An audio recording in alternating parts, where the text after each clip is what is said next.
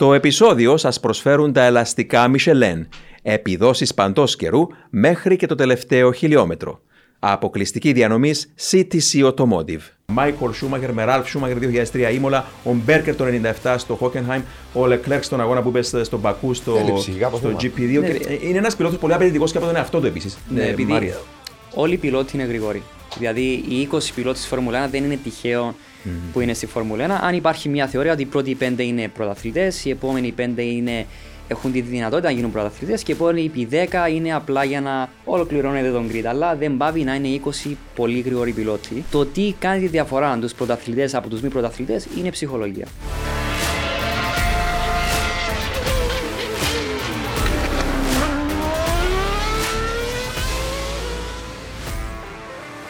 Αγαπητοί φίλοι, καλώς ορίσατε σε άλλο ένα επεισόδιο του Speed Zone Podcast από μένα τον Δημήτρη Γιώκα. Ένα podcast που πραγματοποιείται με την στήριξη της Michelin και της CTC Automotive. Ένα podcast κατά τη διάρκεια του οποίου θα μιλήσουμε για την τρίτη σερή νίκη του Max Verstappen. Ο Ολλανδός κέρδισε και το Grand Prix της Ισπανίας.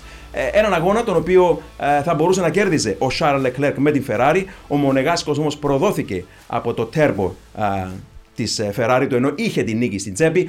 Θα μιλήσουμε οπωσδήποτε και γι' αυτό. Θα μιλήσουμε βεβαίως και για την άνοδο, την αναγέννηση αν θέλετε της ομάδας της Mercedes, ενώ επιπλέον θα μιλήσουμε για κάτι πολύ πιο φρέσκο, θα μιλήσουμε για το Grand Prix του Μονακό.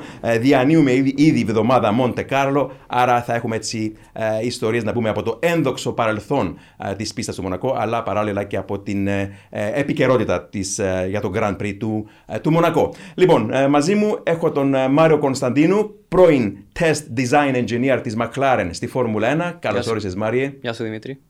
Και τον Spyro Tsomanta, πρώην οδηγό αγώνων πίστας, F1 Sim Racer και F1 Collector.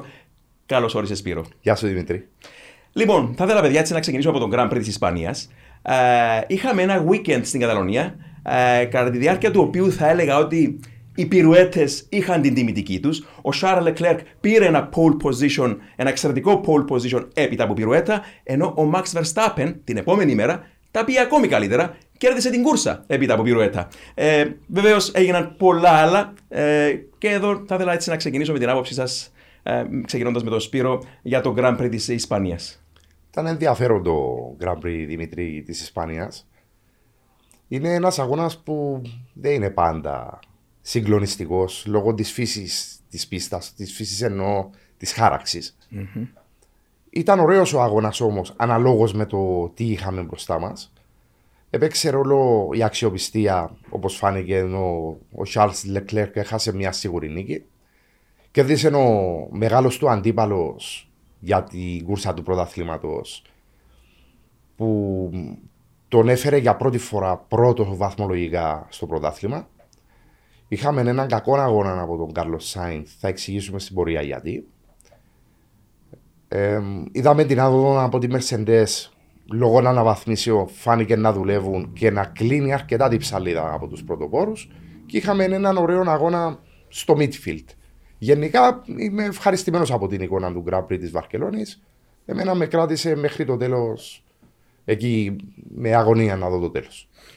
Μάριε, εσένα. Συμφωνώ με τον Σπύρο ότι για την πίστα της Ισπανίας ήταν σχετικά ωραίος αγώνας. Λίγο δύσκολα τα πράγματα για τη Ferrari γιατί είχαν μια σίγουρη νίκη. Όπως είπε ο Σπύρος σωστά, υπήρχε μια άνοδος στον ομάδα δικά της Mercedes. Η Αλφα Ρωμαίο έδειξε με τα λίγα updates που έχουν φέρει ότι μπορούν να κρατηθούν σε μια τέταρτη θέση στους κατασκευαστές. Ερωτηματικό λίγο η McLaren για το λόγο ήταν από τις λίγες ομάδες που είχαν φέρει πάρα πολλά νέα πακέτα, το οποίο έδειξε να υστερεί η McLaren γενικά στην πίστα από θέμα αναπόδοσης σε γενικές γραμμές. Σημαντικό να πούμε για τον Αλόνσο που τελευταία θέση βρέθηκε στην ένατη θέση, που κατ' εμένα έδειξε η Αλπίνο ότι ίσως να μην έχω ένα μονοθέσιο καλό για single lap, για qualifying, αλλά ίσως έχω ένα μονοθέσιο το οποίο μπορεί να αποδώσει στις συνθήκες αγώνα. Αλλά σε γενικές γραμμές, ωραίος αγώνας, λίγος πονοκέφαλος για τη Ferrari από θέμα αξιοπιστίας, ίσως ένα μικρό comeback της Mercedes με λίγες επιφυλάξεις εννοείται. Αλλά για Ισπανία είχαμε κάτι πολύ πολύ ωραίο. Εγώ έτσι την είδα σε κάποια φάση ως κούρσα παλιάς εποχής, με ποια έννοια. Με την έννοια ότι είχαμε μηχανικά προβλήματα από τους πρωτοπόρους, από τη Ferrari που εγκατέλειψε με το πρόβλημα ο Leclerc, ο Verstappen ταλαιπωρήθηκε με το πρόβλημα με την πτέρυγα, με τον DRS και μάλιστα αυτό πρόσθεσε στο αγώνας παλιάς εποχής με την έννοια ότι έκανε εκείνη την φανταστική μάχη με τον George Russell για αρκετούς γύρους χωρίς τη βοήθεια του DRS και έτσι προς στιγμής σκέφτηκα και λέω αυτές ήταν οι κούρσες που βλέπαμε παλιά, έναν πιλότο να παλεύει και να προσπαθεί να κερδίσει, να προσπεράσει ακόμα και ένα μονοθέσιο που να είναι πιο αργό και να μην τα καταφέρνει γιατί δεν υπάρχει το DRS. Εντάξει, είπαμε, το DRS είναι χρήσιμο στην σήμερινη φόρμουλα, αλλά μιας και μιλάμε για DRS, ας επικεντρωθούμε λίγο στον νικητή Max Verstappen και στα προβλήματα, τα ιδιαίτερα προβλήματα που είχε κατά το weekend στην Καταλωνία. Μην ξεχνάμε ότι τα προβλήματα με τον DRS ξεκίνησαν, παιδιά, από τα προκριματικά. Η Red Bull, από ό,τι ξέρω, κοίταξε το αυτοκίνητο και προτού ξεκινήσει η κούρσα, μάλλον όταν ξεκίνησαν τα προκριματικά, άλλαξαν τα εξαρτήματα του μηχανισμού του DRS, όμως πρόσεξαν κάπου εκεί πριν ξεκινήσει η κούρσα ότι δεν ήταν πρόβλημα με τον μηχανισμό, εντόπισαν κάποια ραγίσματα. Και η απορία εδώ είναι σε γενικές γραμμές εάν το DRS που δεν ανοίγε και στα προγραμματικά και στην κούρσα, εάν το πρόβλημα έχει να κάνει με το flap το ίδιο, εάν ραγίζει το flap και δημιουργεί πρόβλημα στο μηχανισμό ή αν ο μηχανισμός όπως ανοίγει ίσως από το μάνα δημιουργεί το ράγισμα. Οπωσδήποτε, Σπύρο, μιλούμε για ράγισμα, έτσι. Ναι, μιλούμε για ράγισμα. Πλέον με το budget cap που είναι στα 140 εκατομμύρια φέτος, οι ομάδες προσέχουν πολύ τι θα αλλάξουν στα μονοθέσια. Φέτος θα δούμε πολλά τέτοια φύσης προβλήματα. Ναι, ναι. Λόγω του ότι μια ομάδα δεν μπορεί να αλλάζει συνέχεια λόγω κόστους διάφορα εξαρτήματα για λόγους ασφαλείας τουλάχιστον απλά για να μην ραγίσει. Πρώτα θα χαλά και ύστερα θα το αλλάζουν και θα στοιχίσει αυτό στην πορεία, όπως στοιχίσε και της Ferrari. Και σίγουρα μιλάμε για ένα ευαίσθητο σημείο του μονοθέσιου, το πίσω πτερίγιο. Ξέρουμε ότι και ο Νιούι κατασκευάζει τα πάντα να είναι. Μίλησες ήδη, Σπύρο, από το πρώτο podcast. Έλεγες ότι όσον αφορά θέματα αναξιοπιστίας του μονοθέσιου, ο Νιούι πάντα πιέζει τα πράγματα στο άκρο. Είναι πολύ ελαφρύ ίσως το εξάρτημα εκεί στο πίσω μέρος, ευαίσθητο, ευάλωτο. Δεν ξέρω κάποιες κουβέντες που ακούγονται ότι έχει όλο αυτό το πλεονέκτημα με τον DRS η Red Bull, αν έχει να κάνει. Διότι από μόνο τον DRS για όλους είναι το ίδιο όταν ανοίγει. Ναι, ναι. Δεν ξέρω αν έχει να κάνει με κάποια. Ίσως να πω κάποια στρέβλωση του πάνω φλαπ στην ευθεία για να πετυχαίνει κάποια έξτρα ταχύτητα και αυτό να έφερε το αντίκτυπο ότι ράγισε εκεί το πτερυγείο. Αυτό ίσχυε με το ότι είχαν κάποιο πλεονέκτημα, όμως είναι σημαντικό να τονίσουμε ότι οι Ferrari και οι Mercedes επανασχεδίασαν τον DRS τους. Άρα οποιοδήποτε πλεονέκτημα χάθηκε. Και δεν ισχύει πλέον, ναι, ακριβώς. Ναι. Αλλά μέχρι τώρα λέω, δεν ξέρω. Ότι εντάξει, κάνουν και στην ομάδα από ό,τι καταλαβαίνω, ψάχνουν να βρουν τον λόγο. Αν είναι αυτό που καθώς ανοίγει το DRS, εάν δημιουργεί το πρόβλημα με το ράγισμα, εάν το ίδιο το flap ραγίζει και μετά το μηχανισμός δεν δουλεύει για να ανοίξει τον DRS. Η άποψη είναι ότι θα ήταν λίγο περίεργο να μην δουλεύει ο μηχανισμός. Γιατί τον DRS το έχουμε στη Φόρμουλα 1 εδώ και 10 χρόνια. Ναι. Από το 2011. Από το 2000 ακριβώς. 10 με 11 χρόνια σχεδόν. Ο μηχανισμός του DRS είναι ένας πολύ απλός μηχανισμός.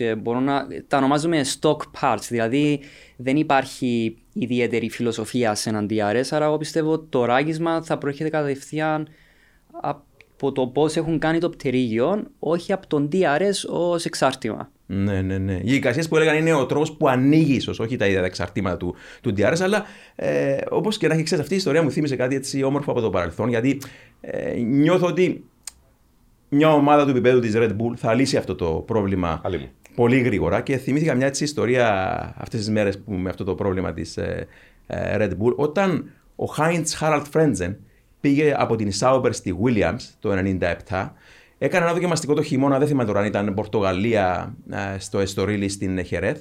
Και αυτό που πρόσεξε ο πιλότος είναι ότι από λάθος άφηνε το αριστερό του πόδι πάνω στο φρένο και πρόσεξε η ομάδα από την τηλεμετρία ότι το αυτοκίνητο ήταν πιο αργό στην ευθεία, 2-3 χιλιόμετρα πιο αργός από τον ομόσταυρο του Ζακ Βιλνεύ. Το πρόσεξε αυτό η ομάδα, εννοείται, το είπε στον Φρέντζεν και του είπαν: πρόσεξε λίγο το πόδι σου πάνω στο φρένο, να μην το ξεχνάς πάνω στο φρένο για να έστω εκείνο τα 2-3 χιλιόμετρα να μην επιβραδύνεις. Και τους είπε ο Φρέντζεν, ωραία, τους λέει: μπορείτε όμως να με βοηθήσετε να μου βάλετε μια λιχνία στο πιλοτσίριο που να ανάβει όποτε, κόκκινο, όποτε πατώ κατά λάθος στο φρένο. Και η Williams του είπε: OK, και ο Φρέντζεν πήγε αδιάλειμμα, σκεπτόμενος ο άνθρωπος ότι στην επόμενο δοκιμαστικό ή στην πρώτη κούρσα που θα πήγαιναν θα είχε αυτή την πολυτέλεια. Είστε έτοιμοι. Μπορείτε να πάτε όπου θέλετε, όποτε θέλετε, ό,τι καιρό κι αν κάνει. Γιατί τα ελαστικά Michelin προσφέρουν επιδόσεις που φτιάχτηκαν να διαρκούν. Ανακαλύψτε τα ιδανικά ελαστικά για εσάς σε εξουσιοδοτημένους μεταπωλητές σε όλη την Κύπρο. Για περισσότερες πληροφορίες καλέστε στο 7777 1900. Με τη σφραγίδα ποιότητας της CTC Automotive.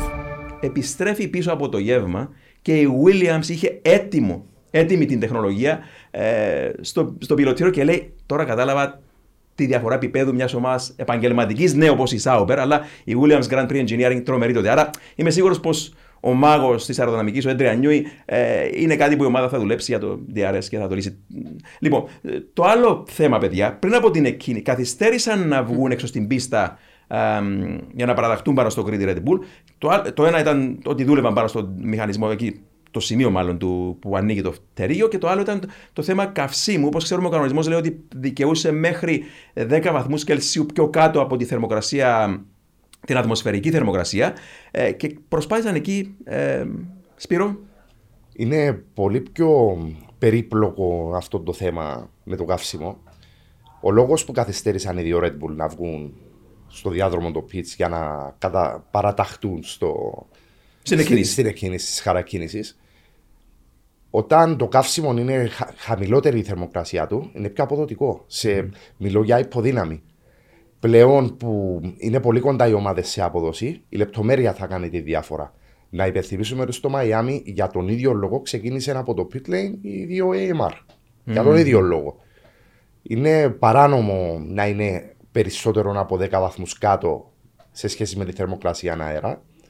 Πιστεύω ότι έχει ξαναγίνει αυτό και από άλλες ομάδες, απλά δεν πιάστηκαν. Πάντα, Δημήτρης, στη Φόρμουλα 1, ξέρεις, οι ομάδες ακροβατούν μεταξύ νομιμότητας και παρανομίας. Το παραμικρό μπορούν να το εκμεταλλευτούν. Εγώ πάντως, παιδιά, θυμάμαι τις εποχές που οτιδήποτε σχεδόν επιτρέπεται μέχρι να αποδειχτεί το αντίθετο. Θυμάμαι μέσα στα δεκαετία του 80, η Renault συγκεκριμένα, η εργοστασιακή Renault Turbo τότε πάλι, με τον Prost, τον René Arnoux, τον Alain Prost, πάγωναν το καύσιμο και τους έβλεπαν ότι το πάγωναν το καύσιμο για δύο λόγους. Πρώτον, εκείνοι όλοι να εκμεταλλευτούν παραπάνω υποδύναμη. Μιλάμε για τότε για προκριματικά, είπαμε 1300 με 1500 ύπους, αλλά το άλλο, μείωναν τη μάζα του καυσίμου και στρίμωχναν, πόσα ήταν τότε, 200-250 λίτρα καύσιμο στο μονοθέσιο, διότι αν μιλάμε για τις εποχές που δεν είχαν ανεφοδιασμό, απαγορεύονταν οι ανεφοδιασμοί, δηλαδή μέσα του 80, διότι οι ανεφοδιασμοί ήταν μέχρι το 83, προτού επιστρέψουν το 94. Άρα και η μάζα του καυσίμου.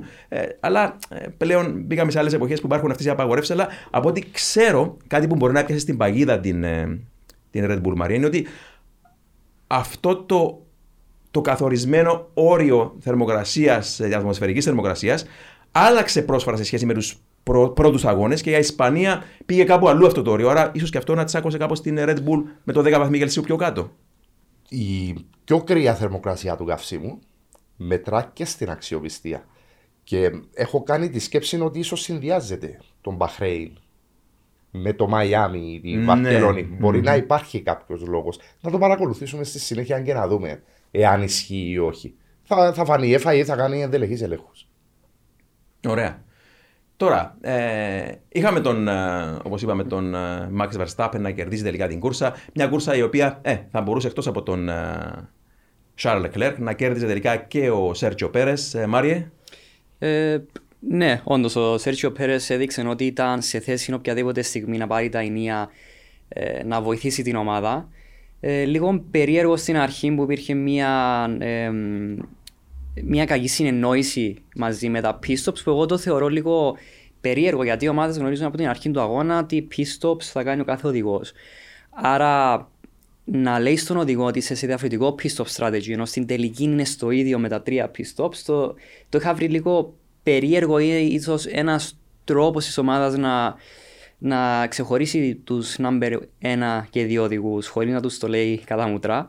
Ναι. Αλλά στον αγώνα όλο φάνηκε ότι ο Πέρες βρισκόταν συνεχώς έτοιμος να αναλάβει την αρχηγία. Με ένα λάθος του Verstappen μπορούσε να βοηθήσει την ομάδα, κάτι το οποίο ο Sainz κατά μένα πέτυχε να δείξει.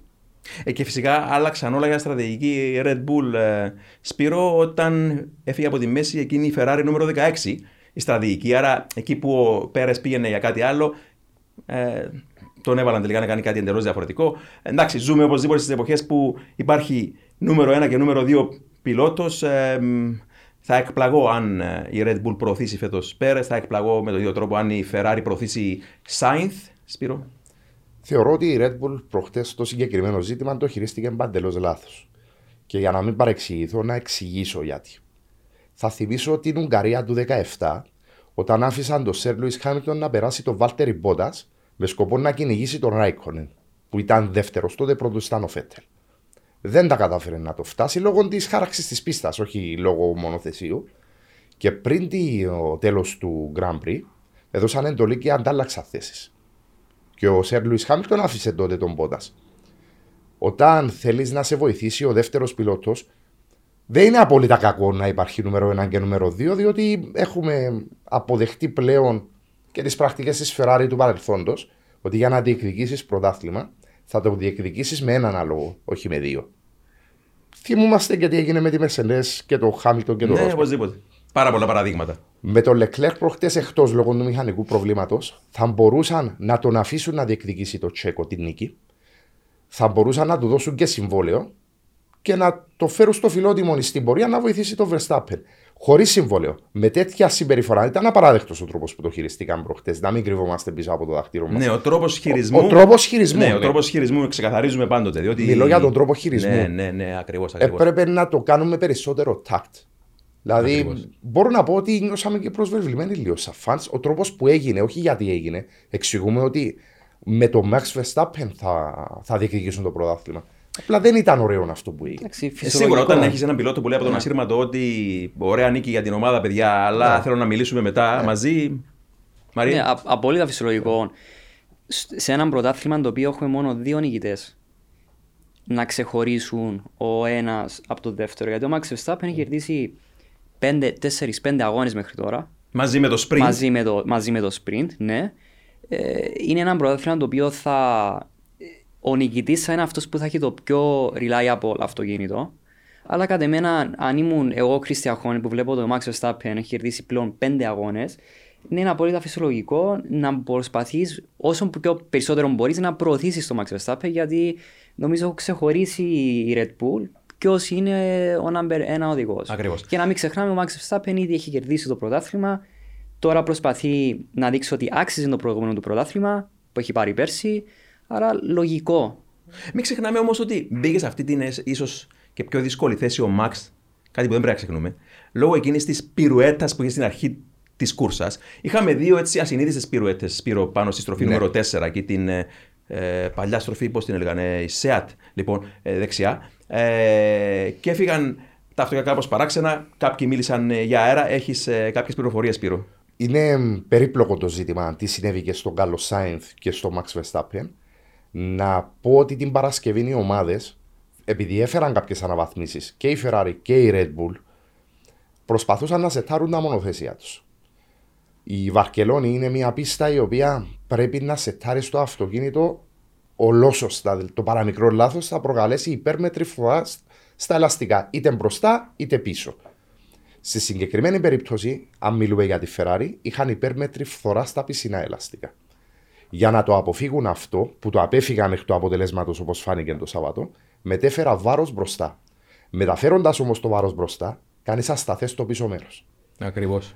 Το έναν ήταν αυτό γιατί συνέβηκε, διότι παρόμοιο setup χρησιμοποίησε και η Red Bull. Και η Red Bull. Που είχε την έξοδο Verstappen. Ο λόγος ήταν αυτός, ήταν ασταθές στο πίσω μέρος. Όμως, σε συνδυασμό με μια ξαφνική ρηπίνα αέρα, διότι να επαναλάβουμε τα μονοθέσια μπορεί να είναι 798-800 κιλά, χοντρά-χοντρά. Όμως παραμένουν ελαφριά και είναι υπερευαίσθητα σε ρηπές ανέμου. Είτε μπροστά είτε σε διασταυρούμενος, είναι υπερευαίσθητα. Και... αυτός είναι ο λόγος. Και να υπενθυμίσουμε και κάτι άλλο, Σπύρο.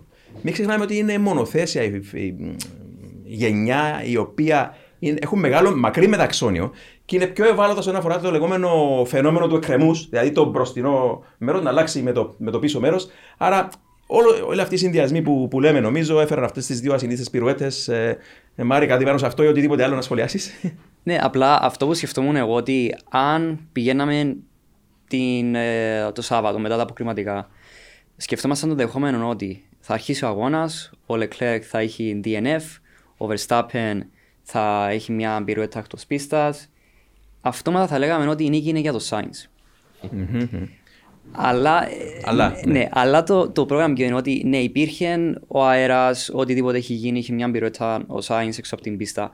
Όμως ο Sainz δείχνει ο τρόπος οδήγησης του και η συμπεριφορά του ότι είναι σε έναν όριο να γίνει να μην γίνει το λάθος. Άρα ακροβατείς στο όριο οριακά στο να κάνει κάποιο λάθος στην πίστα, που το έδειξε και στην Ιμόλα πλέον. Άρα ο Sainz είναι τόσο πολύ ευάλωτος που αν υπάρχει μία κακουχία, όπως έχουμε πει με τον αέρα, αλλά επειδή είναι ήδη στο όριο να κάνει λάθος, γι' αυτό βλέπουμε το Sainz να είναι. Το έχει πει ότι δεν μου αρέσει το μονοθέσιο, προσπαθώ να οδηγήσω όπως οδηγά ο Leclerc, αλλά ο Sainz είναι σε μια ζυγαριά για το αν θα πρέπει να κάνω το μονοθέσιο στα μέτρα μου ή έτσι είναι το μονοθέσιο και πρέπει απλά να μάθω να το οδηγάω. Απλά είναι, πιστεύω ο εσωτερικός του κόσμος δεν ξέρει ποια κατεύθυνση θέλει να πάρει. Και του άλλαξαν και σασί μετά από τη διαρροή καυσίμου την Παρασκευή έγινε αυτό, Σάββατο. Την Παρασκευή, νομίζω. Την πρώτη μέρα, ναι, μπράβο. Και είπε ο Ματία Πινότο της Ferrari ότι αλλάξαμε το σασί προληπτικά γιατί δεν έχουμε τον χρόνο να ελέγξουμε από πού υπάρχει διαρροή. Αλλά όπως και να έχει, και μέρες βελτιώσεις πήρε που κάνει η Ferrari. Δεν βλέπουμε τον Κάρλος Sainz να φεύγει από εκείνη τη γωνιά στην οποία έχει στριμωχτεί. Και συμφωνώ με τον Μάριο ότι πάει και λίγο domino effect. Δηλαδή, όταν προσπαθεί να αποδώσεις και σε συνέχεια πάνω στην κόψη του ξηραφιού, έρχεται το επόμενο λάθος. Έτσι λίγο είναι. Δεν μπορεί να την οδηγήσει την F175 οπωσδήποτε με τον τρόπο που την οδηγά ο Leclerc. Ναι, ο Sainz κατά μένα δείξε ότι ήταν η μοναδική Ferrari στον αγώνα. Αυτό που πρέπει να κάνει ήταν να δείξει ένα support στην ομάδα, αλλά να πάρει και τα σπασμένα του Leclerc ώστε να προχωρήσει. Κατά μένα αυτό που απέτυχε, ναι, είχε την πιρουέτα, είχε μια έξοδο. Μια άσχημη κίνηση. Κάτι είχε σπάσει στο πάτωμα. Ήταν όλα αυτά, αλλά δεν ήξερε ότι είναι ο οδηγός ο οποίος η ομάδα μπορεί να βασιστεί πάνω του όταν υπάρχει μια κακουχία στον πρώτο οδηγό. Κάτι το οποίο ο Πέρες έδειξε ότι ήταν σε θέση. Άρα για μένα η Βαρκελόνη ήταν μια πίστα που μπορούμε να συγκρίνουμε το Sainz με το Πέρες ως προς το τι προσφέρει ο καθένας, ας πούμε, number 2 οδηγή. Είναι αυτό που λέγαμε από την αρχή όμως, το πόσο η Red Bull το πέτυχε εξαιρετικά φέτος αυτό το πράγμα με το δίδυμο της και με το μονοθέσιο της. Η Ferrari διαθέτει οπωσδήποτε ένα εξαιρετικό μονοθέσιο για φέτος, αλλά είναι εξαιρετικό για τον Leclerc. Να συμπληρώσω κάτι που είπε ο Μάριος, που δείχνει την ψυχολογία του Sainz πράγματι είναι με την πλάτη στον τοίχο. Βλέποντας πολύ προσεκτικά τη χαρά ανεκκίνησης από τη κάμερα του μονοθεσίου του Sainz, βλέποντας τα κόκκινα φώτα, το reaction του, η αντίδραση του, με τους διακόπτες πίσω από το τιμόνι που είναι το clash του μονοθεσίου. Ο συμπλέκτης, ναι. Το άφησε, δηλαδή θα ήταν η εκκίνηση της ζωής του. Ακριβώς η πιο γρήγορη αντίδραση. Από τρίτος θα βρεθόταν πρώτος, χωρίς αμφιβολία. Και Δημήτρη, μόλις πήγε να το αφήσει, το ξανάπιασε και χάσε την εκκίνηση. Αυτό δείχνει. Και το αντιστόλεγγι. Νομίζω λειτουργήσε έτσι. Βέβαια, διότι ένιωσε το μονοθέσιο ότι δεν ξεκινά. Άρα ήταν Κάρλος Sainz πρόβλημα. Είναι με την πλάτη στον τοίχο. Με την πλάτη, ναι. Λοιπόν, τώρα είδαμε και μια σημαίνια βολίδα Μάρια να προηγείται στον αγώνα. Είχαμε εκείνη την εξαιρετική μάχη και τη λέω εξαιρετική γιατί ήταν εξαιρετική. Είδαμε για πρώτη φορά τον George Russell να κάνει μάχη. Τρομερή μάχη, εντάξει, θα μπορούσε να κέρδιζε το Grand Prix του Μπαχρέιν το 20, σωστά. 20. Το 20, ναι. Τις χρονιές προς στιγμής, ναι. Πέρασε κιόλας. Όταν ήταν με COVID το Hamilton. Όταν ήταν με COVID το Hamilton, αντεκατέστησε να επαναλάβουμε εδώ τον Hamilton στη Mercedes. Εξαιρετική δουλειά. Αλλά τον είδαμε να κάνει μάχη με τον Verstappen και πραγματικά ενθουσιάστηκα με τον τρόπο που αμήνεται πάνω στην πίστα, ειδικά πάνω στην πρώτη στροφή, μετατόπιση του αυτοκινήτου με 320 πόσα χιλιόμετρα την ώρα. Φέρανε το αυτοκίνητο και έβαζε το αυτοκίνητο στη σωστή γραμμή χωρίς να εμποδίζει τον Verstappen. Έναν Verstappen οπωσδήποτε με ένα λαβωμένο μονοθέσιο με το πρόβλημα με το DRS, αλλά τον απολαύσαμε και έτσι θέλω έτσι να κάνεις μια μικρή ανάλυση της προόδου της Mercedes που δεν είχαμε την ευκαιρία να πούμε στο προηγούμενο podcast. Μάριε, πες μας έτσι λίγο για την W13. Ναι, ήταν το ερωτηματικό που είχαν όλοι τι θα κάνει η Mercedes στη Βαρκελόνη. Να αναφέρουμε ότι η Βαρκελόνη είναι μια πίστα η οποία χρησιμοποιείται για testing για τον πιο βασικό λόγο ότι τον τέλος του Φεβράρι είναι το πρώτο τεστ που πηγαίνουν όλες οι ομάδες, άρα έχουν έναν λεγόμενο baseline. Μπορούν να συγκρίνουν με το πώς ήταν το μονοθέσιο πριν από 5-6 αγώνες, πριν από 2-3 μήνες που αρχίζει το πρωτάθλημα, για να δουν πόσο αρκετά έχει εξελιχθεί για να μπορούν να συγκρίνουν. Εννοείται οι θερμοκρασίες αλλάζουν. Είχαμε δει Βαρκελόνη σε χιονισμένο τοπίο πριν κάποια χρόνια. Υπάρχει μια αλλαγή της θερμοκρασίας, αλλά δεν παραμένει να είναι το ίδιο layout, το ίδιο setup. Αναφερόμενος στη Βαρκελόνη, επίσης είναι μια πίστα με αρκετά μικρό layout, όπου οι ομάδες προτιμούν να πηγαίνουν τεστ εκεί γιατί είναι πολύ μικρή πίστα. Άρα το shakedown lap είναι πολύ πιο μικρό, άρα είναι πολύ πιο εύκολο να βγει ο οδηγός, να βρει κάποιο λάθος γρήγορα στα pits, ώστε να κάνει κάποιες αλλαγές. Και αυτή ήταν το τεστ γινόταν στο Spa-Francorchamps. Επίσης υπάρχουν αποπαγίδες που μπορούν να δεν θα υπάρχουν συλλάθη να χτυπήσουν μπαριέρες. Άρα σκεφτείτε πήγαιναμε για τεστ στο Μονακό. Άρα γι' αυτόν κλείνει γιατί πηγαίνουμε στη Βαρκελόνη. Η Mercedes τότε πήγε με τα zero pods, είναι πολύ σωστό. Για τον λόγο όσοι είχα αναφέρει έχουν εξοδέψει τόσο πολύ budget cap που το πιο λογικό είναι να πάρουν το ρίσκο να προχωρήσουν με το συγκεκριμένο θέσιο. Η λογική της Mercedes είναι ότι έχουν το λεγόμενο one shot, να πάνε πάλι στη Βαρκελόνη, να συγκρίνουν. Αν βλέπαμε μια Mercedes η οποία ήταν στο πουθενά, πλέον θα ήταν ξεκάθαρο ότι δεν υπήρχε καθόλου βελτίωση, άρα πηγαίνουμε στα πιο συμβατικά side posts τα οποία έχουν αναφέρει. Το ότι έδειξαν οι Mercedes ότι ναι, το ότι είχαμε δει στο Μαϊάμι δεν ήταν τυχαίο. Είναι ένα γρήγορο μονοθέσιο. Ο Χάμιλτον το είχε αναφέρει ότι το Σάββατο είχα δύο διαφορετικά setup. Άρα πάλι ο Ράσελ και ο Χάμιλτον τρέχαν με διαφορετικό setup του μονοθεσίου. Λογικό, μοιράζονται ακόμα τις δουλειές για να εξελίξουν το μονοθέσιο. Που απέδειξε ότι το ότι έχουν μείνει στα site πως ήταν μια λογική απόφαση που πιστεύω ότι έκαναν το σωστό, έχουν πράξει το σωστό. Να αναφέρουμε ότι αν δεν υπήρχε budget cap, εγώ πιστεύω ότι η Mercedes θα έρχονταν με κάτι εντελώς διαφορετικό. Αλλά λόγω του budget cap πρέπει να κάνουν περισσότερο λεγόμενο research οι ομάδες για κάθε κίνηση που κάνουν. Αλλά το θέμα είναι ότι είχαν λιγότερο porpoising. Δεν είχαν το porpoising στις ευθείες, υπήρχαν σε κάποιες στροφές. Όμως είχαν αφαιρέσει κάποιον downforce οι Mercedes για να έχουν λιγότερο porpoising. Άρα δεν μπορούμε να έχουμε την ψευδέστηση ότι έχει ολοκληρωθεί το πρόβλημα της Mercedes και ότι πηγαίνουν κατευθείαν για development του αυτοκίνητου. Που έχουν χάσει 5 αγώνες για development, γιατί τώρα πλέον οι Mercedes τώρα θα αρχίζει να φέρνει αεροδυναμικά κομμάτια για να αρχίζει να εξελίσσει το μονοθέσιο. Αλλά δεν έχει λυθεί εντελώς το porpoising. Εγώ πιστεύω ότι μπορεί να έρθει πάλι πίσω για το λόγο ότι όταν θα πας επίσης με περισσότερο downforce, μπορεί πάλι να δούμε μια Mercedes η οποία να είναι πάλι στο πίσω μέρος του grid, πάλι να υπάρχουν κάποια struggles. Άρα είναι αισιόδοξοι πως έχουν βρει κάποιες λύσεις με το porpoising οπωσδήποτε, αλλά ας μην ξεγελιέται κανένας, δεν μπορείς, ακόμα και η Ferrari, παιδιά, δεν μπορείς να πεις ότι το porpoising φέτος το έλυσα, πάμε. Διότι ο πολύ σπουδαίος Giorgio Piola, ο Ιταλός ο σχεδιαστής, είχε πει ότι αν δεν έρθει το 23 για να επανασχεδιάσουν πίσω ανάρτηση οι ομάδες, δεν θα μπορούν να ξεφορτωθούν το. Ναι. Υπάρχει το porpoising, αλλά μπορούμε να πούμε ότι η Mercedes έχει βρει μια λύση. Μπορούμε να πούμε με σιγουριά ότι έχουν βρει μια κατεύθυνση, ότι αρχίζουν να αντιλαμβάνονται τι γίνεται με το μονοθέσιο, που είναι πολύ θετικό. Αλλά εγώ δεν πιστεύω ότι από τον επόμενο αγώνα θα αρχίσει τον development της Mercedes. Πιστεύω θέλουν ακόμα κάποιους αγώνες για να δουν πώς συμπεριφέρεται το μονοθέσιο με περισσότερο downforce, αν θα ξαναπαναφέρουν το porpoising ή όχι. Αλλά να πούμε ότι καμία ομάδα δεν γνωρίζει το μονοθέσιο 100%. Καμία ομάδα. Το μόνο που μπορούμε να πούμε είναι ότι ίσως η Ferrari να γνωρίζει περισσότερο από τις άλλες ομάδες. Αλλά κανείς δεν γνωρίζει σε αυτόν τον σημείο που είμαστε 100% τι έχουν σχεδιάσει, το πώς δουλεύει το μονοθέσιο. Ακόμα είναι το λεγόμενο learning curve.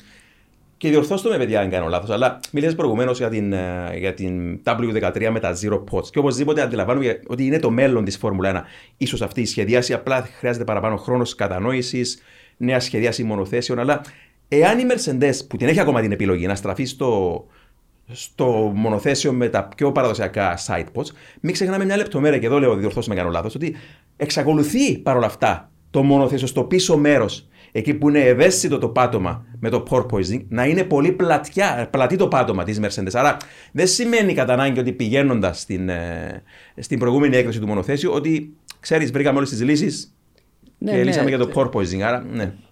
Το porpoising θα συνεχίσει για κάποιο διάστημα ακόμα και οι ομάδες άρχισαν να το συνηθίζουν, να ζουν μαζί του. Και τι εννοώ.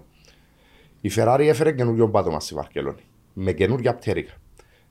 Ο λόγος που έφεραν το καινούριο πάτωμα είναι για να λύσουν αυτό το πρόβλημα. Πράγματι, σε ευθείας έχει μειωθεί αισθητά. Όμως, το απέκτησα στις στροφές.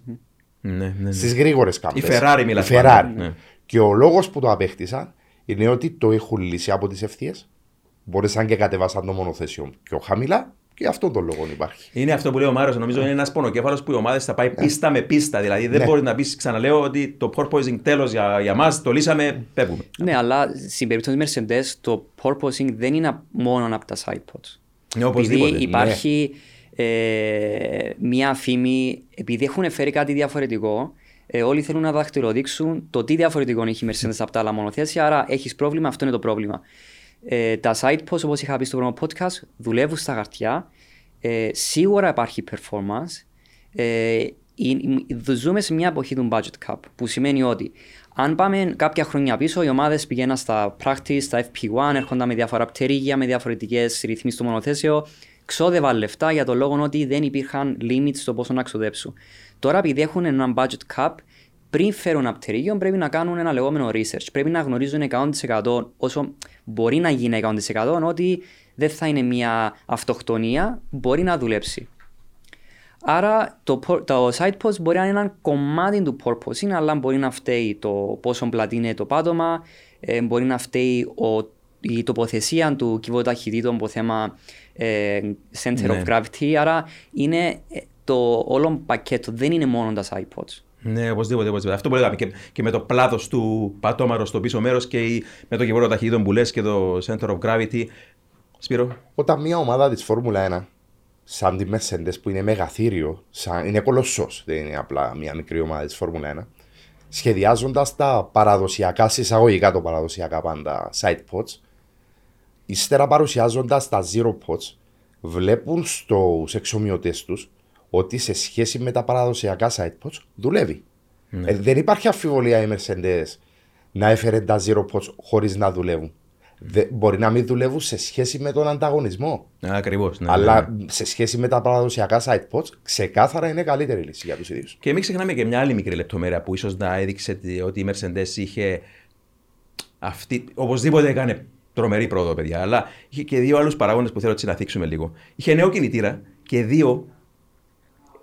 Ήμασταν σε μια πίστα όπου δεν είχε το πρόβλημα με τη θερμοκρασία των ελαστικών της, πιθανότατα. Ναι. Ότι συνήθως η Mercedes έχει πρόβλημα όταν είναι χαμηλές οι θερμοκρασίες. Άρα ίσως και αυτό να κάλυψε κάπως. Το σκέπασε το πρόβλημα. Ναι. Πάντως, ναι, όμως απολαύσαμε τον. Γράφτηκε η ιστορία, προηγήθηκε και στο Grand Prix ο George Russell. Ο Hamilton σε κάποια φάση είπε: παιδιά, μήπως πρέπει να φυλάξουμε τον κινητήρα για τον επόμενο αγώνα, αλλά ναι, τελικά πέμπτος τερμάρισε, θα μπορούσε να ήταν δεύτερος, είπαν κάποιοι, αν συνέχιζε κανονικά την κούρσα με τις εγκαταλείψεις και όλα που είχαμε φυσικά, αλλά ναι. Νομίζω ο Χάμιλτον απέδειξε ότι έχει 7 πρωταθλήματα με το πώς έτρεξε. Το ίδιο ο Αλόνσο απέδειξε ότι έχει γι' αυτός 2 πρωταθλήματα νικώντας τον Μάικλ Σούμαχερ, που ίσως ήταν από τους λίγους αγώνες που είχαμε δει πιλότους που να αποδεικνύουν, να τους αφήνουν, ο αγώνας να τους αφήσει και οι καταστάσεις να αποδείξουν ότι είναι πιλότοι μιας άλλης κουλτούρας, δεν ξέρω πώς να το πω. Απίστευτοι ναι. Και οι δύο πραγματικά. Είναι αυτό που λες, φαίνεται στον αγώνα τέτοιου πιλότη, τέτοιου βεληνικούς όπως και ο Αλόνσο και ο Χάμιλτον. Αλλά έτσι να πάμε έτσι λίγο στη σύγκριση, την αναπόφευκτη σύγκριση με τον Ράσελ και τον Χάμιλτον στη Mercedes. Μιλούσες τις προάλλες, Μάρια, για εκείνη την. Εφόσον ακολουθούν και διαφορετικούς δρόμους για το setup μια ομάδα, μιλούσες για τη διαφορά που έχουν εκείνο το παραθυράκι στο οποίο φανερώνει αυτό το πράγμα. Πόσα είπες, 2,5 δέκατα, νομίζω. 300 χιλιοστά. 300 χιλιοστά, ναι. 3 δέκατα. Ναι. Προκρίθηκε όμως ο Χάμιλτον, πόσα, ένα δέκατο και κάτι πίσω από τον Ράσελ. Μπορούμε τώρα να αρχίσουμε να κάνουμε παραπάνω, ίσως σύγκριση, είναι νωρίς. Ξέρω ότι προηγείται και με μεγάλη διαφορά βαθμολογικά από τον Χάμιλτον ο Ράσελ. Χωρίς να μειώνουμε τον Χάμιλτον, αλλά ο Ράσελ νομίζω ότι και ερχόμενος, όπως είπαμε, και από τη Williams σε ένα περιβάλλον. Διαφορετικό, με ένα μονοθέσιο που, όπως τόνιζες και τις προάλλες, ότι έχει ένα μονοθέσιο το οποίο του επιτρέπει τώρα να χτυπά πιο ψηλές θέσεις. Νομίζω ο Χάμιλτον είχε αναφέρει ότι ακόμη το setup του Ράσελ ήταν καλύτερο για το qualifying. Okay. Άρα να είναι γύρω στα 100 χιλιοστά πιο αργός, με ένα μονοθέσιο το οποίο δεν ήταν στο κατάλληλο setup του qualifying. Άρα δεν υπάρχει σύγκριση. Άρα ακόμη δεν υπάρχει σύγκριση γιατί έχουν δύο διαφορετικούς δρόμους. Και δύο οδηγοί. Τέλεια. Ο George Russell, Σπύρο, έτσι πώς είδες την δική του κούρσα, είτε σε σχέση με τον Χάμιλτον είτε όχι. Εξαιρετικό ταλέντο. Από αυτά που δεν βγαίνουν κάθε ένα-δύο χρόνια. Θέλω να τον παρακολουθήσω περισσότερο. Την ταχύτητα υπάρχει. Το ταλέντο υπάρχει εκεί. Απλά. Μας έδειξε και το racecraft. Υπάρχει και το racecraft. Ναι. Διότι τον είδαμε ότι πιέστηκε. Δεν είναι και το πιο εύκολο πράγμα να σε πιέζει ο Verstappen. Λίγο δύσκολο. Το χειρίστηκε αρκετά όρημα. Εξαιρετικά. Που κατ' εμένα δείξε ότι από ό,τι είχαμε δει με τον Bottas, το πώς μπορούσε το λεγόμενο να κάνει crack under pressure, ο Russell είχε δείξει ότι μπορεί να αντέξει την πίεση. Είναι από το Verstappen, αλλά εννοείται διαφορετικό να μιλάμε για 3, 4, 5 γύρους. Διαφορετικό να μιλάμε να έχεις ένα Verstappen για κάθε αγώνα όπως έχει ο Leclerc. Μια πολύ εύστοχη σύγκριση με τον Bottas, τον προηγούμενο μόσταυλο του Hamilton. Άρα θέλουμε να δούμε το Russell πώς μπορεί να ανεχτεί πίεση στους υπόλοιπους αγώνες. Τότε έχει κάνει μια καλή εμφάνιση ως να έχει έναν καλό supporting role στη Mercedes που το έδειξε ότι μπορεί να αντέξει την πίεση, θετικό. Αλλά μπορεί ο Russell κατ' εμένα να ήταν τις φράσεις. Ήταν αρκετά φαν αυτό που έχω κάνει με τον Verstappen γιατί έτυχε μία φορά στον αγώνα. Το θέμα είναι η ψυχολογία του να το κάνει συνεχώς. Ναι, ακριβώς. Εγώ θέλω να το δω και στον τρόπο που θα διαχειρίζεται τα ελαστικά του. Διότι το να είσαι Ferrari από το να είσαι παγκόσμιος πρωταθλητής έχει πολλή απόσταση. Ναι. Σίγουρα μιλούμε για ένα εξαιρετικό ταλέντο. Από ό,τι φάνηκε, έχει το racecraft λειτουργεί σωστά, υποπίεση, τοποθετεί το μονοθέσιο σωστά, δεν έκλεισε σε κανένα σημείο το Verstappen. Ακόμα και όταν τον προσπέρασε ο Verstappen, το ξαναπέρασε μες στο Apex ο Russell. Απλά θέλω να το δω σε συνθήκες πρωταθλητισμού, πώς θα διαχειριστεί την πίεση, πώς θα διαχειριστεί τα ελαστικά του. Πολλά πράγματα για να γίνει. Είναι ταλέντο μεγάλο. Γνωρίζετε πολύ καλά, παιδιά, ότι όταν πας και τους δεις επιτόπους σε μια πίστα, αυτό που σε ενθουσιάζει στη Φόρμουλα 1, ακόμα και να δεις έναν Grand Prix και μόνο, είναι αυτή η σταθερότητα γύρω με το γύρο που έχουν οι πιλότοι. Πόσο μάλλον ένας αγώνας, δεύτερος αγώνας, τρίτος αγώνας, πρώτη χρονιά, δεύτερη χρονιά, τρίτη χρονιά, τέταρτη χρονιά. Δηλαδή, ένας πιλότος να είναι κάθε χρόνο εκεί, να παλεύει για νίκες, να παλεύει κάθε κούρσα για νίκες και πρωτάθλημα. Αυτό είναι το δύσκολο. Ότι μπορεί να.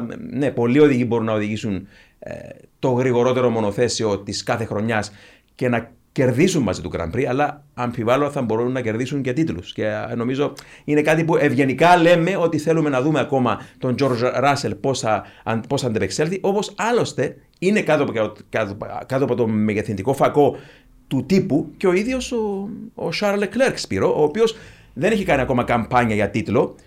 Είναι στην πρώτη του φέτος. Όλα τα σημάδια βεβαίως είναι ενθαρρυντικά, αλλά είναι και αυτός έτοιμος να κριθεί φέτος αν μπορεί να κάνει την καμπάνια για τον τίτλο στη μάχη του με τον Max Verstappen. Το διαχειρίζεται πολύ σωστά ο Leclerc το όλο θέμα, δηλαδή το πώς διαχειρίζεται την πίεση και του τύπου και των fans, αλλά ίσως και του ίδιου του εαυτού που θέλει να γίνει παγκόσμιος πρωταθλητής. Ήταν ένας Ferrari πιλότος, τον παρακολουθούσα στενά από τον GP2 πριν χρόνια, το Leclerc. να τονίσω ότι είναι ένας άνθρωπος που έχει μεγάλη ψυχική δύναμη. Όταν έφυγε από τη ζωή, ο πατέρας του ήταν ο αγώνας στον Μπακού του GP2. Ξεκίνησε την κούρσα τελευταίος και ήρθε πρώτος. Ο πατέρας του είχε φύγει από τη ζωή την προηγούμενη Τετάρτη. Μιλώ για το Σάββατο. Μιλάς για 17. Το 17. Ναι, ναι. Δεν μπορεί οποιοδήποτε να πετύχει αυτό το πράγμα. Σημαίνει ότι είναι τεράστια τα ψυχικά του αποθέματα. Το πέτυχε ο Μπέρκερ το 1997 στο Χόκενχάιμ, όταν κέρδισε με την Μπένετον Ρενό μετά από το θάνατο του πατέρα του το Grand Prix της Γερμανίας τότε. Και ήταν και είχε πάθει και ηγμωρίτιδα και είχε και εκείνο το στρες. Άρα η ψυχική. Μάικλ Σούμαχερ το 2003 στην Ήμολα, όπου έφυγε από τη ζωή η μητέρα του. Ναι. Και οι δύο οι Σούμαχερ. Νομίζω προκρίθηκαν 1-2. Ναι. Ναι. Δεν θυμάμαι σίγουρα. Προκρίθηκαν 1-2, τερμάρισαν όχι 1-2, τερμάρισαν πρώτος-τρίτος νομίζω. Ναι. Ήταν και 2 στο βάθρο. Ναι. Πρώτος-τρίτος. Ναι, ναι, ναι. Άρα Μάικλ Σούμαχερ με Ραλφ Σούμαχερ 2003 Ήμολα, ο Μπέρκερ το 97 στο Χόκενχάιμ, ο Λεκλέρκ στον αγώνα που είπε στον Μπακού στο GP2. Είναι ένας πιλότος πολύ απαιτητικός και από τον εαυτό του επίσης. Όλοι οι πιλότοι είναι γρήγοροι. Δηλαδή, οι 20 πιλότοι της Φόρμουλα 1 δεν είναι τυχαίο που είναι στη Φόρμουλα 1. Αν υπάρχει μια θεωρία ότι οι πρώτοι 5 είναι πρωταθλητές, οι επόμενοι 5 έχουν τη δυνατότητα να γίνουν πρωταθλητές και οι υπόλοιποι 10 είναι απλά για να ολοκληρώνεται τον grid. Αλλά δεν πάβει να είναι 20 πολύ γρήγοροι πιλότοι. Πολύ ωραίο όπως το έδειξες. Αλλά ναι, το τι κάνει τη διαφορά τους πρωταθλητές από τους μη πρωταθλητές είναι ψυχολογία. Ναι, ναι. Τέλειο, εξαιρετικό. Και δύο ακόμα χαρακτηριστικά να τα συμπληρώσω για να κλείσουμε το θέμα του Leclerc. Είπαμε για την ψυχολογία, είπαμε για το ταλέντο. Σίγουρα έχει και το κατάλληλο μονοθέσιο που μπορεί να το πάρει στον τίτλο. Δύο χαρακτηριστικά φέτος που δεν τα είχε μπέσει, τα είχε σε μικρότερο βαθμό, για να πούμε. Ήταν η φθορά των ελαστικών, η διαχείριση. Των ελαστικών και η εξέβρεση του ιδανικού setup. Φέτος τα έχει αυτά τα δύο στον υπερθετικό βαθμό. Είναι και αυτά ένας από τους λόγους που τον βλέπουμε σε αυτήν την κατάσταση. Πάντως, προτείνω μιλήσουμε και για τον Grand Prix του Μονακό, για τον Monte Carlo, μιας και έδειξες Leclerc και ελαστικά, να πούμε εδώ και για τη Ferrari κάτι πολύ σημαντικό. Η Ferrari προηγείται στην κούρσα και προτού έχει τη μηχανική απώλεια, απέδειξε και μάλιστα με το soft μείγμα, Σπύρο, ότι έχει λύσει εκείνο το σοβαρό πρόβλημα της φθοράς των ελαστικών που είδαμε στα προηγούμενα μη αντιπροσωπευτικά Grand Prix λόγω χαμηλών θερμοκρασιών, Ήμολα και Μαϊάμι. Στην Βαρκελόνη ήταν εναντίον της Ιωνί, λογικά, και με τις ψηλές θερμοκρασίες και παρόλα αυτά είδαμε να κάνει πολύ καλά. Νομίζω πήρε κάποια μαθήματα από το Μαϊάμι, έκανε πολύ καλά τη δουλειά της και το Σάββατο πρωί στα ελεύθερα στο FP3, εφόσον έκανε αρκετή δουλειά εκεί για τον αγώνα και αποδείχτηκε. Ναι, είχαν κάνει έναν trial με το Sainz και με τον Leclerc με τα soft ελαστικά που ο Sainz είχε βγάλει γύρω στους 7-8 γύρους, ενώ ο Leclerc είχε ξεπεράσει τους 20 γύρους. Ναι. Και το αποδείκνυε γύρω με το γύρο στην Βαρκελόνη, δηλαδή και ο χειρισμός του ήταν άψογος, είχε την ατυχία, έχασε την νίκη που είχε στην τσέπη, αλλά εντάξει. Βρήκαν το ιδανικό παράθυρο λειτουργίας των ελαστικών το Σάββατο. Ναι. Δεν τα πίεζε πολύ στους πρώτους 2-3 γύρους και μετά έβρισκε την ωφέλιμη λειτουργία τους και τα πίεζε. Είχε ξεκάθαρη διαφορά από τους υπόλοιπους του grid σε γυρολόγιο. Θα ήταν, αν δεν είχε τη μηχανική απώλεια, μια εύκολη νίκη. Ναι. Πάντως, μιλούσες και προηγουμένως και για τις τροποποιήσεις στο νέο πακέτο που έχει φέρει η Ferrari στη Βαρκελόνη. Και έτσι, μια όμορφη ιστορία εδώ που πληροφορηθήκαμε είναι ότι έκαναν εκείνο το κινηματογραφικό δοκιμαστικό στη Μόντζα, πρωτού πάνε στην Βαρκελόνη, που δικαιούνται 2 νομίζω Μάρια οι ομάδες το χρόνο. Ναι, ναι. Ναι. Λοιπόν, έκαναν εκείνο το δοκιμαστικό και προσέξαμε ότι 100 χιλιόμετρα επιτρέπεται στις ομάδες να κάνουν. Ναι. Και στη Μόντζα έκαναν τους γύρους. Και σε κάποια φάση πέρασαν με ταχύτητα την ευθεία δερματισμού και πάρκαραν το αυτοκίνητο πάνω στην πρίμα βαριάντε εκεί και το έσπρωξαν πίσω στον γκαράζ με τα χέρια. Άρα και εκμεταλλεύτηκαν. Ναι, με τα χέρια. Τέλος πάντων το βάλαν πάνω σε ένα. Δεν θυμάμαι αν το πήραν πίσω ή αν το έβαλαν πάνω σε ένα φορτηγό και το έστρεψαν πίσω. Πάντως εκμεταλλεύτηκαν κάθε μέτρο της πίστας της Μόντζα και έκανα έτσι γρήγορους υπολογισμούς. 17 γύρι στη Μόντζα, που είναι μήκος 5,8 χιλιόμετρα. Είναι 98 χιλιόμετρα απόσταση. Άρα έκανε 98 χιλιόμετρα απόσταση, 17 γύρους, και ξεκίνησαν και ένα 18ο υπτάμενο γύρο για να καλύψουν κάποια έξτρα μέτρα, όσα γίνεται περισσότερα, να μάθουν για το μονοθέσιο. Το τι κάνουν οι ομάδες της Φόρμουλα 1 είναι εκπληκτικό, παιδιά. Κυκλοφόρησε μια φωτογραφία στο διαδίκτυο μετά την εγκατάλειψη του Charles την Κυριακή. Το έσπρωξαν το μονοθέσιο στο καράζ και είδα έναν μηχανικό, τον Πιτς, που χαΐδευε το μονοθέσιο. Φαντάζεσαι πως νιώθουν αυτοί οι άνθρωποι, πόση δουλειά έχουν αφοσιώσει, πόσες ώρες και πόσο πολύ το θέλουν. Μα πραγματικά ένα μονοθέσιο Φόρμουλα 1 είναι κάτι ζωντανό, παιδιά. Δηλαδή, ο Μάριος μπορεί να μας πει ως data engineer της McLaren ότι κάθε μέρα αλλάζει το μονοθέσιο. Ναι, κάθε 15 λεπτά κάτι αλλάζει πάνω στο μονοθέσιο. Είναι ζωντανό, παιδιά. Δεν είναι σχήμα λόγου. Ναι, πηγαίνουν σε κάθε αγώνα με εκατοντάδες αλλαγές. Απλά δεν φαίνονται. Θυμάμαι παλιά, τώρα έχουν περάσει και χρόνια, πριν 10-15 χρόνια, ο Πίτερ Προδρόμου, τότε υπεύθυνος αεροδυναμικών της McLaren, μου έλεγε ότι σχεδιάζουν πόσα, 200 μπροστινά πτερία, 300 μπροστινά πτερία πριν 15 χρόνια τώρα. 200 μπροστινά πτερία το χρόνο. Απίστευτο, δηλαδή. Η εξέλιξη είναι μόνο προς την ατερία. Για να αναφέρω έναν... Είστε έτοιμοι. Μπορείτε να πάτε όπου θέλετε, όποτε θέλετε, ό,τι καιρό κι αν κάνει. Γιατί τα ελαστικά Michelin προσφέρουν επιδόσεις που φτιάχτηκαν να διαρκούν. Ανακαλύψτε τα ιδανικά ελαστικά για εσάς σε εξουσιοδοτημένους μεταπολιτές σε όλη την Κύπρο. Για περισσότερες πληροφορίες καλέστε στο 7777 1900. Με τη σφραγίδα ποιότητας της CTC Automotive. Συμβάν στη McLaren επειδή υπάρχει το workshop το λεγόμενο που κάνουν όλα τα πτερίγια που έχουν τους λεγόμενους φούρνους για να ζεσταίνουν τα carbon, όπου ήταν booked 365 μέρες το χρόνο 24/7. Σε σημείο που εμείς που δουλεύαμε στο κομμάτι ηλεκτρονικών, κάποια στιγμή θέλαμε ένα custom carbon case, το λεγόμενο, για να βάλουμε έναν ECU που θα δίναμε στο IndyCar. Όπου και το IndyCar πάλι παίρνει ECU, είναι το ECU της Formula 1 με πιο φθηνή έκδοση, για παράδειγμα. Όπου είχαμε ζητήσει από το Racing Department απλά να μας ετοιμάσουν ένα case που μας είχαν πει ότι είμαστε booked για ένα ολόκληρο χρόνο, πρέπει να περιμένετε του χρόνου. Που ήταν λίγο παράξενο εμείς, ήδη η McLaren να πηγαίνουμε σε εταιρείες έξω για να μας κάνουν ένα απλό πράγμα για το λόγο ότι δεν υπήρχε ούτε λεπτό. Στον κλίβανο ανθρακονημάτων. Ναι, εντάξει, μιλάμε για τις εποχές όπου δεν υπήρχε το budget cap. Ναι. Αλλά πάλι είναι 24/7 booked. Ναι. Παιδιά, αν δεν έχετε κάτι να πείτε, να προσθέσετε για Ισπανία. Αν έχετε κάτι να... Σπύρο. Εγώ ολοκλήρωσα. Ναι. Να πάμε προς Μονακό και αν γεννηθεί κάτι στο μεταξύ από... Λοιπόν, Grand Prix του Μονακό, λέγαμε πάντοτε είναι το κόσμημα στο στέμα της Φόρμουλα 1. Δεν ξέρω αν συμφωνούν και οι καινούργοι οπαδοί της Φόρμουλα 1 με αυτό. Πρόσφατα μια δημοσκόπηση που φημολογεί ότι θα αποχωρήσει από το πρωτάθλημα το Μονακό, πολλοί κόσμος χάρηκε και δεν μπορώ κατευθείαν να κατηγορήσω τη νέα γενιά οπαδών, γιατί σήμερα η Φόρμουλα 1 με τα μεγάλα όσον αφορά μεταξόνιο μονοθέσια πάνω σε μια τόσο στενή πίστα, σε μια εποχή όπου ο κόσμος είναι μαθημένος να βλέπει προσπεράσματα με DRS, δυσκολεύεται να το δεχτεί αυτό. Στις πιο παλιές εποχές τα μονοθέσια γλιστρούσαν και ο τρόπος να προσπεράσεις κάποιον αντίπαλο σου ήταν να τον πιέσεις να κάνει ένα λάθος. Μην ξεχνάμε τότε ότι είχαμε και το χειροκίνητο κυβόρο ταχυτήτων 6 σχέσεων σε ένα πολύ στενό σημείο στο πιλωτήριο. Ήταν εύκολο όταν πήζες τον άλλο για 20-30 γύρους, δεν είχες DRS και προσπαθούσες και σε κάποια φάση ο άλλος πήγαινε να βάλει από τρίτη, τετάρτη, του έφευγε κάπως ο μοχλός από το χέρι, καθυστερούσε και τον. Μπορούσε να τον προσπεράσει ή καμιά φορά επειδή δεν κατάφερε να βάλει την ταχύτητα, γινόταν αυτοκόλλητο πάνω στον τοίχο. Άρα είναι μια πίστα όπου αν δεν ξύσεις την μπαριέρα με τα ελαστικά, είπαμε, δεν πας γρήγορα. Δεν ξέρω η άποψη σας όσον αφορά τον Grand Prix του Μονακό, τον Monte Carlo, πώς η σπουδαιότητά τους στη Φόρμουλα 1.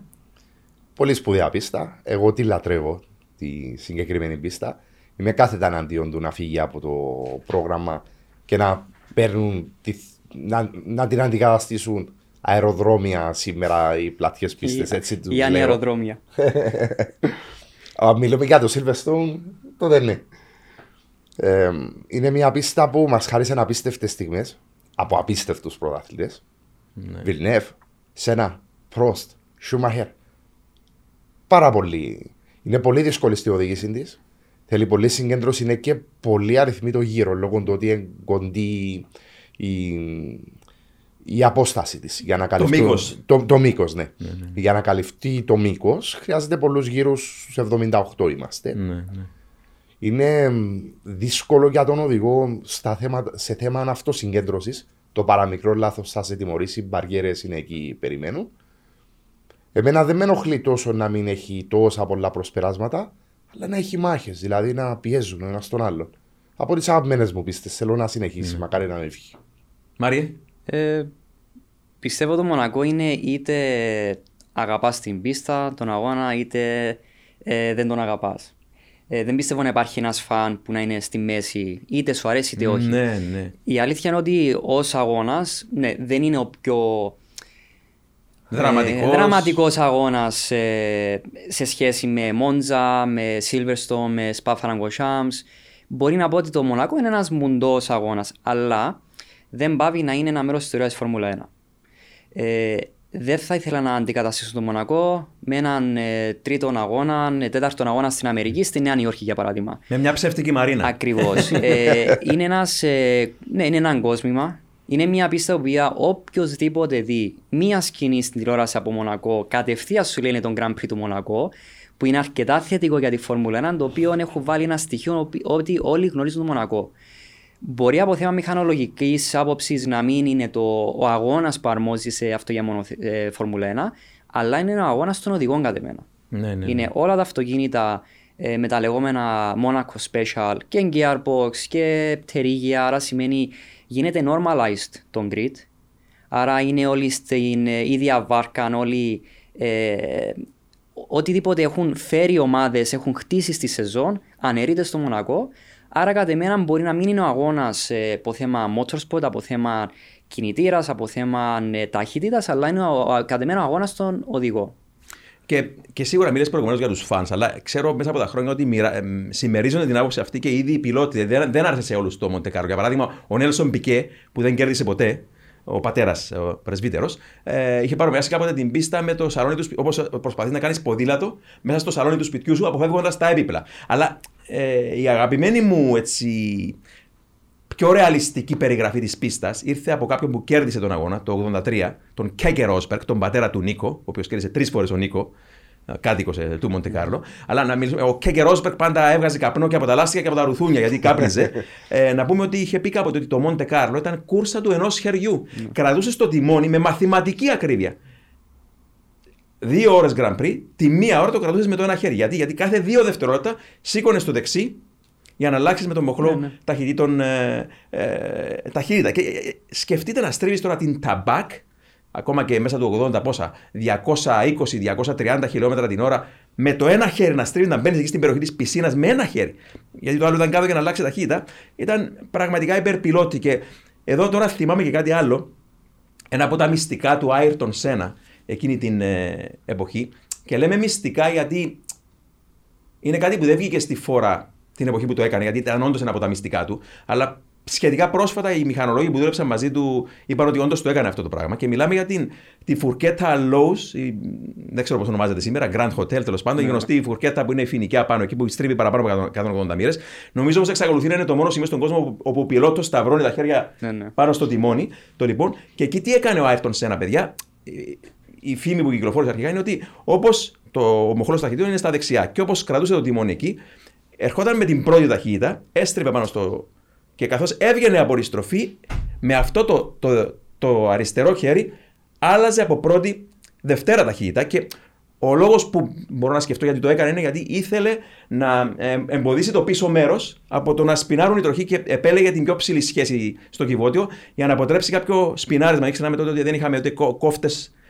Στροφών, οι κινητήρες μπορούσαν να κάνουν ακόμα και έκρηξη αν δεν προσέχεις. Άρα, σκεφτείτε όμως τώρα πόσο δύσκολο είναι με το τιμόνι να αλλάζεις με το δεξί χέρι 6 ταχύτητες σε ένα τόσο στενό σημείο, και να εκπαίδευσε τον εγκέφαλο του με τέτοιο τρόπο. Ο Άιρτον Σένα τώρα, απίστευτο χάρισμα. Όπως έστριβε το τιμόνι να αλλάζει με το αριστερό χέρι από πρώτη σε δευτέρα. Ήταν. Και να την πετύχει. Ναι, αυτό. Να την πετύχει, να μπει. Ναι. Μιλάμε για πόσο στενό. 6 ταχύτητες σε τόσο gate, πόσο. Ναι, ναι, αυτό νομίζω είναι στο YouTube, στο Grand Prix του 89 που είναι το qualifying. Ήταν και το πρώτο που έβαλαν on-board camera. Ναι, ναι, ναι. Που κάποιοι νομίζουν ότι ήταν το qualifying του 88, αλλά κατά ακρίβεια. Δεν υπήρχαν ούτε κάμερες το 88 πάνω στα μονοθέσια, ούτε υπήρχε ατμοσφαιρικός κινητήρας. Το 88 ήταν turbo. Ναι, που το 88 δεν είχε καν καταγραφεί το qualifying του Άιρτον Σένα στα. Καθόλου, ναι. Άρα το τι βλέπουμε είναι το 89, αυτό το συμβάν, όχι το συμβάν, ο τρόπος που έστριβε τη Lois Hairpin ήταν, μας το είχε πει ο Νίλ Τράντολ στη McLaren, που ήταν ο μηχάνικ του Ayrton Senna για τη χρονιά του 1988, όπου αυτόν το έκανε συνεχώς. Δεν είναι απλά στο qualifying lap. Σε όλον τον αγώνα αυτό έκανε. Ναι. Ναι. Ήταν, είπαμε, για να περιορίσεις το wheel spin, το στριφογύρισμα τροχών στο πίσω μέρος, και ο Νίλ Τράντολ, Μάριε, μιλάμε από εποχή Μπρους Μακλάρεν. Ήταν ήταν συνδυτής μας στην ομάδα Φόρμουλα 2 που είχαν μαζί με τον Ρον Ντένις. Αφιπηρέτησε? Αφιπηρέτησε πέρσι, το 2021. Ναι. Ωραία. Και μια σχέδια ανοίγουμε έτσι, τώρα μου έρχεται στο μυαλό εμένα τώρα, μια σχέδια ανοίγουμε και μήνα Ιντιανάπολης 500, είχε εκείνη τη φοβερή εμπειρία που έφεραν το Borg Warner Trophy, το κύπελο της νίκης, της ξακουστής κούρσας που γίνεται από το 1911 στην Ιντιανάπολη, και σας έφεραν μάλιστα και καλεσμένο τον Johnny Rutherford που νίκησε 3 φορές το Indy 500, 2 φορές με την McLaren, το 1974 και το 1976. Είχε συντύχει να το γνωρίσεις, Μαρία, πες μας έτσι λίγο για αυτού του είδους πιλότους. Ναι, είχαμε την τιμή να μας φέρουν τον Johnny Rutherford στην McLaren. Επίσης, στο MTC έχουμε και το μονοθέσιο το οποίο έχει κερδίσει, νομίζω, το 76 τελευταία του νίκη. Ναι, με τη McLaren. Με τη McLaren, έναν παπάγια μονοθέσιο. Και μας είχαν φέρει και το τρόπεο του IndyCar, του Indy 500, το οποίο δεν βγαίνει από την Αμερική αρκετά εύκολα. Ο οποίος μας είχαν αναφέρει ότι είχαν περάσει ώρες στο custom για να μπορούν να μεταφέρουν. Συγγνώμη, Μαρία, έτσι πριν μας πεις την ιστορία, να πούμε και το μέγεθος. Μιλάμε για τεράστιο μέγεθος και έχει πάρει το πρόσωπο κάθε νικητή από το 2011. Άρα μιλάμε για ανεκτήμηνης αξίας. Είναι πέραν του 1,80, είναι σχεδόν 2 μέτρα μόνο κύπελο, όπου κάθε νικητής υπάρχει το πρόσωπο που είναι σκαλισμένο πάνω στο κύπελο. Μπορεί να είναι τα πρόσωπα από Jim Clark μέχρι Μοντόγια, για παράδειγμα. Όπου είχαμε την τύχη να μας φέρουν τον Johnny Rutherford στη McLaren. Μας έλεγες πόσο δύσκολο είναι το κύπελλο να φτάσει από Αμερική. Ναι, είναι πολύ ωραία ιστορία. Ήταν επειδή το κύπελλο συγκεκριμένο δεν βγαίνει από την Αμερική. Ναι. Ειδικά να μεταφερθεί η Ευρώπη. Όπου γίνεται. Σπάνια μπορεί να γίνει αυτό. Είχε γίνει καθαρά λόγω του Ζακ Μπράουν. Ο οποίος είναι Αμερικάνος, πολύ αγαπητός στην Αμερική. Pure racer, μανιακός με το racing ο Ζακ Μπράουν, που ακόμη τρέχει σε αγώνες, όπως για παράδειγμα τον Grand Prix της Αυστραλίας. Ήταν νομίζω στην Φλόριδα, που έτρεχε με την δική του ομάδα σε απουσίαζε από τον Grand Prix, όπου έτρεχε αυτός σε δικούς τους αγώνες. Δηλαδή ακόμη πηγαίνει, είναι κανονικός active racing driver. Όπου λόγω του Ζακ Μπράουν, που είναι αρκετά αγαπητός σε όλον το paddock της Φόρμουλα 1, γιατί είναι ένας άψογος racer και CEO στη McLaren, όπου μας είχαν φέρει το κύπελλο, που είχα μιλήσει μαζί με τον Johnny Rutherford, που απλά τον είχα ρωτήσει πώς είναι να στρίβεις αριστερά με 250 μίλια ανά ώρα, όπου ο τρόπος που μου απάντησε ήταν τόσο πολύ απλός, απλά μου λέει απλά είσαι flat out ή κράτησε το μόνοι κάπως έτσι, που ήταν τόσο αρκετά.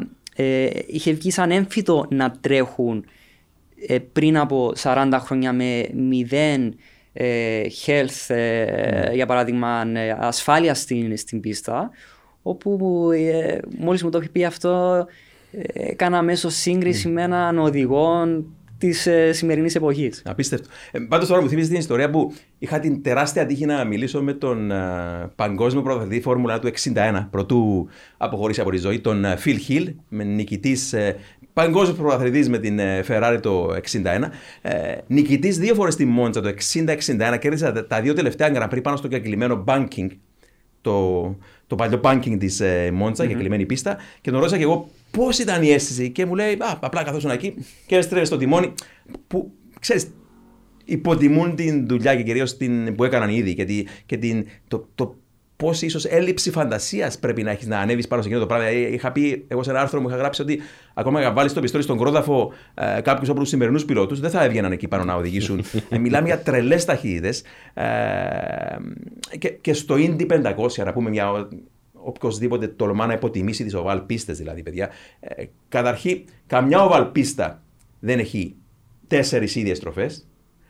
Και στην περίπτωση ενός αγώνα 500 μιλίων, 200 γύρους, που είναι 2,5 μίλια ο γύρος στην Ιντιανάπολη, κάθε στροφή κάθε στροφή, οι 4 στροφές, όποτε τις παίρνεις σχεδόν, το αυτοκίνητο σχεδόν συμπεριφέρεται διαφορετικά. Yeah. Διότι μιλάς για traffic, μιλάς για βόλους ελαστικών, μιλάς ένα σύννεφο να σκεπάσεις την πίστα και αλλάξουν 2 βαθμοί Κελσίου, εκεί που το μονοθέσιο είχε, τέλος πάντων, τον μπροστινό μέρος κολούσε, τώρα ξαφνικά να υπάρχει υποστροφή ή να υπάρχει υπερστροφή και να φύγει και να γαρφώσει πάνω στον τοίχο. Ναι. Αλλά θυμάμαι ότι οι πιλότοι Φόρμουλα 1 που κατέβηκαν στο Ίντι για να οδηγήσουν, όπως ο Έμερσον Φιτιπάλτη ή ο Μάρκ Μπλαντέλ αργότερα, έλεγαν ότι όταν βγεις από την τέταρτη τελευταία στροφή και μπει στην ευθεία τερματισμού, ακόμα και αν είναι 3 τέταρτα κάτω, υπάρχει αυτοκίνητο μπροστά σου. 3 τέταρτα κάτω, δηλαδή σχεδόν χιλιόμετρο μακριά, 800 μέτρα, αισθάνεσαι τον ακάθαρτο αέρα πάνω στο κράνος σου. Άρα, εντάξει, οποιοδήποτε υποδημά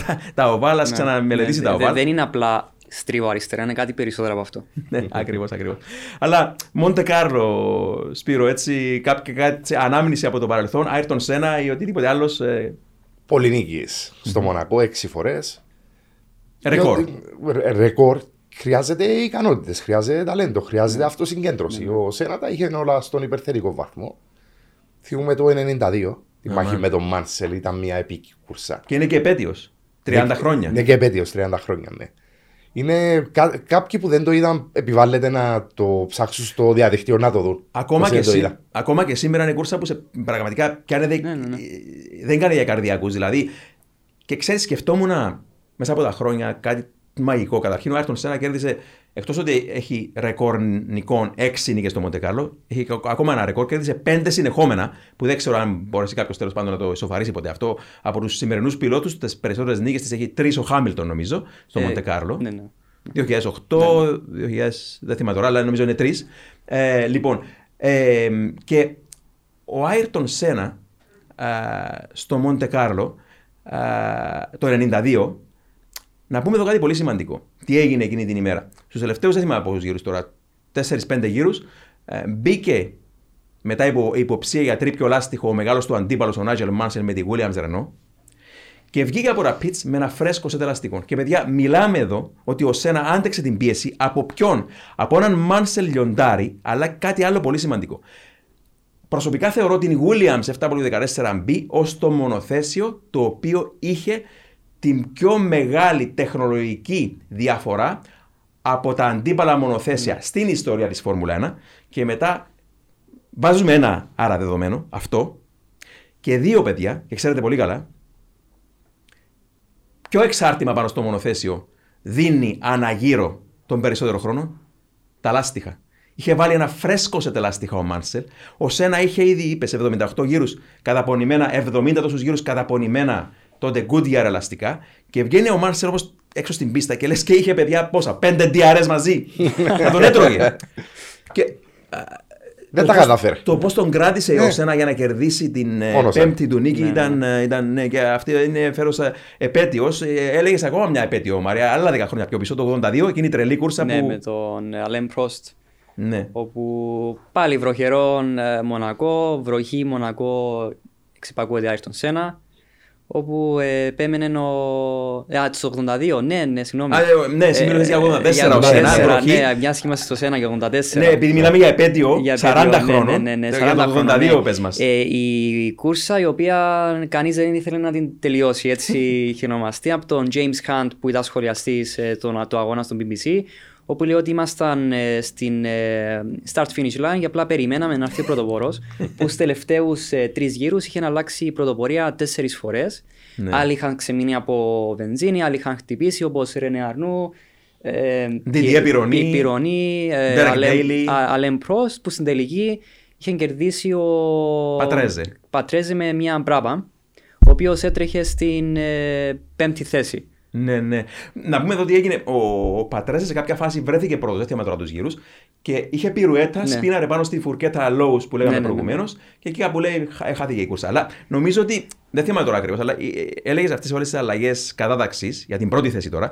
Νομίζω πως ακόμα και στον τελευταίο γύρο άλλαξε η κατάταξη. Νομίζω ένιξε 3 φορές, ίσως να άλλαξε. Δηλαδή σε κάποια φάση ο Ντιδιέ Πιρονί έμεινε με καύσιμο μέσα στο τούνελ με τη Ferrari. Ο Ντέρεκ Ντέιλι πάνω στο λόφο είχε μείνει με τη Williams, ο Αντρέα Ντετσέζαρης με την Αλφα Ρωμαίο είχε μείνει επίσης, δεν θυμάμαι τώρα αν είναι από καύσιμο. Όλα αυτά στον τελευταίο γύρο νομίζω, και ο Πατρέζε σιγά σιγά Τσούλησε το μονοθέσιο από την κατήφορο εκεί, ξαναξεκίνησε και ήρθε και κέρδισε την πρώτη νίκη της καριέρας του. Είχαν τερματίσει μόνο 5 μονοθέσια. Ναι, πολύ λίγα, δεν θυμάμαι τώρα. Ναι, πολύ λίγα. Το 96 με τον Olivier Panis πάλι είχαν τερματίσει 3 μόνο. Ναι, νομίζω. Ναι. Οι 3 του βάθρου νομίζω ήταν. Οι 4.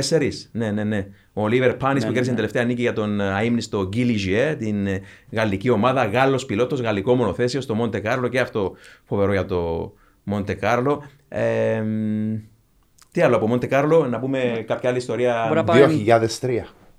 Χουάν Παμπλο Μοντόγια. Ναι. Σπύρο, πες μας. Ήταν την εποχή που μεσουρανούσαν οι Williams BMW διεκδικητές μέχρι και το τέλος του πρωταθλήματος τότε, και με τη Ferrari και με τη McLaren.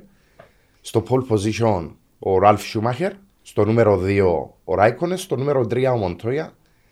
Μια εξαιρετική εκκίνηση, βρέθηκε αμέσως πίσω από τον Ραλφ, μπροστά από τον Ράικονεν. Με μηχανικό πρόβλημα, και το Ράικονεν στο διαχύτη της Williams, δεν θυμάμαι για πόσους γύρους, κατάφερε και κέρδισε με πρόβλημα στο μονοθέσιο, μαθαίνοντας αργότερα, μια τρομερή νίκη. Θυμούμε τον ήχο του V10 της BMW να ουριάζεις στο Μονακό μέσα στο τούνελ. Είναι εκπληκτικές στιγμές που λείπουν σήμερα. Και μιλώντας και για τούνελ, παιδιά, θυμάμαι παλιά τον Patrick Head. Και το έλεγα αυτό συχνά στις τηλεοπτικές μου μεταδόσεις. Είχε πει ότι ο τρόπος που συμπεριφέρεται το πάτωμα ενός μονοθέσιου μέσα στο τούνελ είναι πολύ διαφορετικός. Και θέλω φέρνουμε τα νέα πατώματα να δούμε πώς θα συμπεριφερθούν εκεί μέσα. Yeah. Πάνω στη θεωρία λέει ότι με την ταχύτητα που αναπτύσσει ένα μονοθέσιο Φόρμουλα 1, θεωρητικά μπορεί να ταξιδέψει ανάποδα πάνω στο τούνελ. Λόγω της κατώθησης, πόσοι τόνοι Μάρια πιέζουν, παιδιά. Δεν ξέρω με τα σημερινά δεδομένα, τέλος πάντων. Σίγουρα περισσότερο. 2-3. Σίγουρα είναι περισσότερο από το βάρος του μονοθεσίου για να μπορεί να είναι. Ναι, ακριβώς. Πρέπει να είναι 2 με 3 φορές το βάρος του. Περισσότερο από 2. 3 φορές το βάρος ίσως του μονοθεσίου. Αν είναι 3 φορές το βάρος, μιλούμε πάνω από 2,5 τόνους. Ναι. Αν μιλούμε για 3 φορές. Είναι χρόνια που μπορούν και να το κάνουν αυτό με το ανάποδο. Ναι. Να μπορούν να ταξιδέψουν. Ναι, θεωρητικά όμως. Θεωρία πάντα, ναι. Επειδή κάποτε είχε υποθεί αν χρειάζεται να το αποδείξω στην πράξη, όπου το ερώτημα ήταν ποιος οδηγός θέλει να κάνει τέτοιο πράγμα. Θεωρητικά μπορεί να γίνει, ναι. Είναι φυσική, δεν θα πω είναι απλή φυσική. Φυσική μαθηματικά μπορείς θεωρητικά να το αποδείξεις, αλλά θέλεις έναν πιλότο που να δεχτεί να κάνει έναν τέτοιο πείραμα σε ένα τούνελ. Πάντως θυμάμαι και την ιστορία του θρελικού Gordon Murray, του τεχνικού διευθυντή της Brabham, συνώνυμος με τον Chapman όσον αφορά επιτυχίες στη Φόρμουλα. Ένα τετραπέραδος και αυτός ιδιοφυΐα, ο Newey της εποχής του, αν θέλετε. Που σχεδιάσε, μιλούσαμε στο πρώτο podcast για την Brabham BT46 που είχε τον τεράστιο ανεμιστήρα στην ουρά, η διαφορά από με τα σκέρτς του Chapman που συμβόλιζε αντιστραμμένη πτέρυγα η Lotus 79 σε σχέση με την Brabham του Gordon Murray που ήταν με τον ανεμιστήρα στην ουρά. Mm-hmm. Και λέει ότι όταν κάνω διαλέξεις μέχρι σήμερα, τοποθετώ το slide του αυτοκινήτου μου, σκόπιμα, ανάποδα, λέει. Και πολλοί λένε, πρέπει να κάνει λάθος αυτός. Και όχι, λέει, και ξεκινώ την κουβέντα μου και λέω ότι θεωρητικά, όταν είναι σταθμευμένη η Brabham και παρίζεις full γκάζι, ο ανεμιστήρας όταν γυρίζει με όλες εκείνες τις στροφές, κολλά το μονοθέσιο στο έδαφος, άρα θεωρητικά, λέει, και στέκει η θεωρία. Μπορεί να σταθεί ανάποδα. Πάνω στο ταβάνι το μονοθέσιο. Αλλά... Αυτό το είπε ο Γκόρντον Μάρι. Το χρησιμοποίησε και η Μπεβέ σε μια διαφημιστική καμπάνια της για το CSL. Το M3 το CSL το 2003. Ναι, αλλά μιας είχαμε μιλήσει για παλιές κούρσες, να σας πάρω αρκετά χρόνια πιο πίσω. Τέλεια. Το 1961 στον Grand Prix του Μονακό που είχε κερδίσει ο Sterling Moss. Ο λόγος που το αναφέρω είναι επειδή είχες πει για τον Phil Hill το 1961 με την Ferrari 156 την Shark Nose. Όπου κάποιοι λένε ότι ίσως να ήταν ο καλύτερος αγώνας του Sterling Moss. Ναι. Ακόμη καλύτερος και από τον αγώνα που είχε κερδίσει πριν στο γερμανικό Grand Prix, στον Nürburgring. Ναι. Όπου στο συγκεκριμένο αγώνα είχαν βγάλει τα side pods του μονοθεσίου που φαίνεται ο Sterling Moss να οδηγάει μια Lotus, όπου φαίνεται το πόδι του που κάθεται στο... Ήταν πολύ ζέστη εκείνη την ημέρα. Ναι, λόγω cooling. Επειδή θα ήθελα να εξηγήσω ότι το Μονακό δεν υπάρχει το τέλειο setup. Δεν υπάρχει τέλειος setup από θέμα μηχανικού κρατήματος. Είναι καθαρά ο οδηγός πόσο άνετος νιώθει στο μονοθέσιο και πώς μπορεί να συνεχίσει το momentum στους γύρους. Και μιλώντας για momentum στους γύρους, ο Πολύ σημαντικό αυτό που πες. Έλεγε τον Sterling Moss, η φοβερή του νίκη το 61, κέρδισε και το 60 με την Lotus Climax του αείμνηστου του Rob Walker. Αλλά η νίκη του το 61, όταν άντεξε, τότε είχαμε περισσότερα από δύο μονοθέσια ανά ομάδα. Είχε τρεις Ferrari πίσω του, ο Phil Hill, ο Richie Ginther και ο Von Trips, πρέπει να ήταν ο άλλος, και τους κράτησε πίσω του. Και η μέση ωριά ταχύτητα με την οποία κέρδισε την κούρσα ήταν πιο γρήγορη από το γύρο με τον οποίο, από τον οποίο πήρε το pole position, ναι, για 3,5 ώρες. Ναι, ήταν 3,5 δευτερόλεπτα πιο γρήγορη. Αυτό μου είχε γίνει ότι δεν τρέχα στον αγώνα, άρχιζε ο Phil Hill να κάνει γρηγορότερους χρόνους, ναι, και την ίδια στιγμή έδινε απάντηση ο... Και αντάλλαζαν. Ναι, τρεις Ferrari, ναι, αντάλλαζαν θέσεις για να τον κουράσουν, ναι, ανασυγκροτούσαν οι δυνάμεις. Είναι από τις πιο φοβερές, όχι οι νίκες στο Monte Carlo, αλλά νίκες όλων των εποχών αυτή που έτυχε, ναι, το 1961, ναι, ο Sterling Moss. Αλλά τώρα με πήρες και ακόμα λίγο πιο πίσω να πάω. Όταν πρωτοδοκίμασε να αγωνιστεί στο Monte Carlo Sterling Moss, νομίζω πως δεν ήταν Formula 1 αγώνας, είχε πάει με τους Βρετανούς συμπατριώτες του, τον Mike Hawthorn και τον Peter Collins, και κατεβήκαμε, λέει, έτσι δοκιμαστικά πριν από τον αγώνα στο Monte Carlo, η ώρα 5-6 το πρωί, πολύ νωρίς, να δοκιμάσουμε τις βολίδες μας στο Πριγκιπάτο. Και όταν σταματήσαμε, λέει, δοκιμάσαμε τα αυτοκίνητα, κάναμε διάλειμμα, τρώγαμε το κολατσιό μας κάτω από ένα μπαλκόνι και γυρίζουμε από πάνω. Μας βλέπει μια ηλικιωμένη κυρία και τους λέει: «Τι κάνετε εδώ, νεαροί, και χαράτε τον κόσμο με τη φασαρία που κάνετε?» Της λέει: «Δοκιμάζουμε τα αυτοκίνητα μας, κυρία». Δεν μπορείτε να πάτε να το κάνετε κάπου αλλού?» «Συγγνώμη, κυρία μου, αλλά έχουμε αγώνα εδώ την Κυριακή». Μιλάμε για εποχές που δεν γνώριζαν ακόμα και οι κάτοικοι του Monte Carlo πως είχε αγώνα Φόρμουλα 1, που σήμερα είναι στο αίμα των γαλαζοαίματων κατοίκων η Φόρμουλα 1 Monte Carlo. Επίσης στο Μονακό, εποχές 50 και 60, δεν υπήρχε το λεγόμενο ένα φορτηγό να βάλουν το μονοθέσιο πάνω για να πά στα pits. Ναι, ναι. Οδηγούσαν το μονοθέσιο κανονικά οι μηχανικοί ακόμη μέσα στους δρόμους του Μονακό για να το φέρουν στην πίστα και να το πάρουν πίσω στον γκαράζ. Και σε άλλες πίστες ακόμα. Μιλούσα, θυμάμαι, με μια ηλικιωμένη κυρία στη Μόντζα που ο πατέρας της είχε παρατήριο βενζίνης. Υπάρχει ακόμα έξω από το πάρκο της Μόντζα, που είναι το Autodromo Nazionale di Monza, και μου έλεγε ότι ερχόντουσαν οι μηχανικοί από την πόλη με τις Ferrari της εποχής και στάθευαν στο παρατήριο του πατέρα μου, λέει. Ήμουνα πολύ μικρή εγώ, θυμάμαι κάποιες εικόνες, λέει, και ανεφοδίαζαν τα μονοθέσια προτού μπουν στο πάρκο για άλλες εποχές που σίγουρα εμείς. Δεν θα τις ξαναδούμε. Ναι, λάθος εποχές γεννηθήκαμε, νομίζω. Αλλά να πάμε και λίγο ακόμα πιο πίσω, γιατί μου αρέσει. Μην ξεχνάμε ότι το Monte Carlo ξεκίνησε το 1929.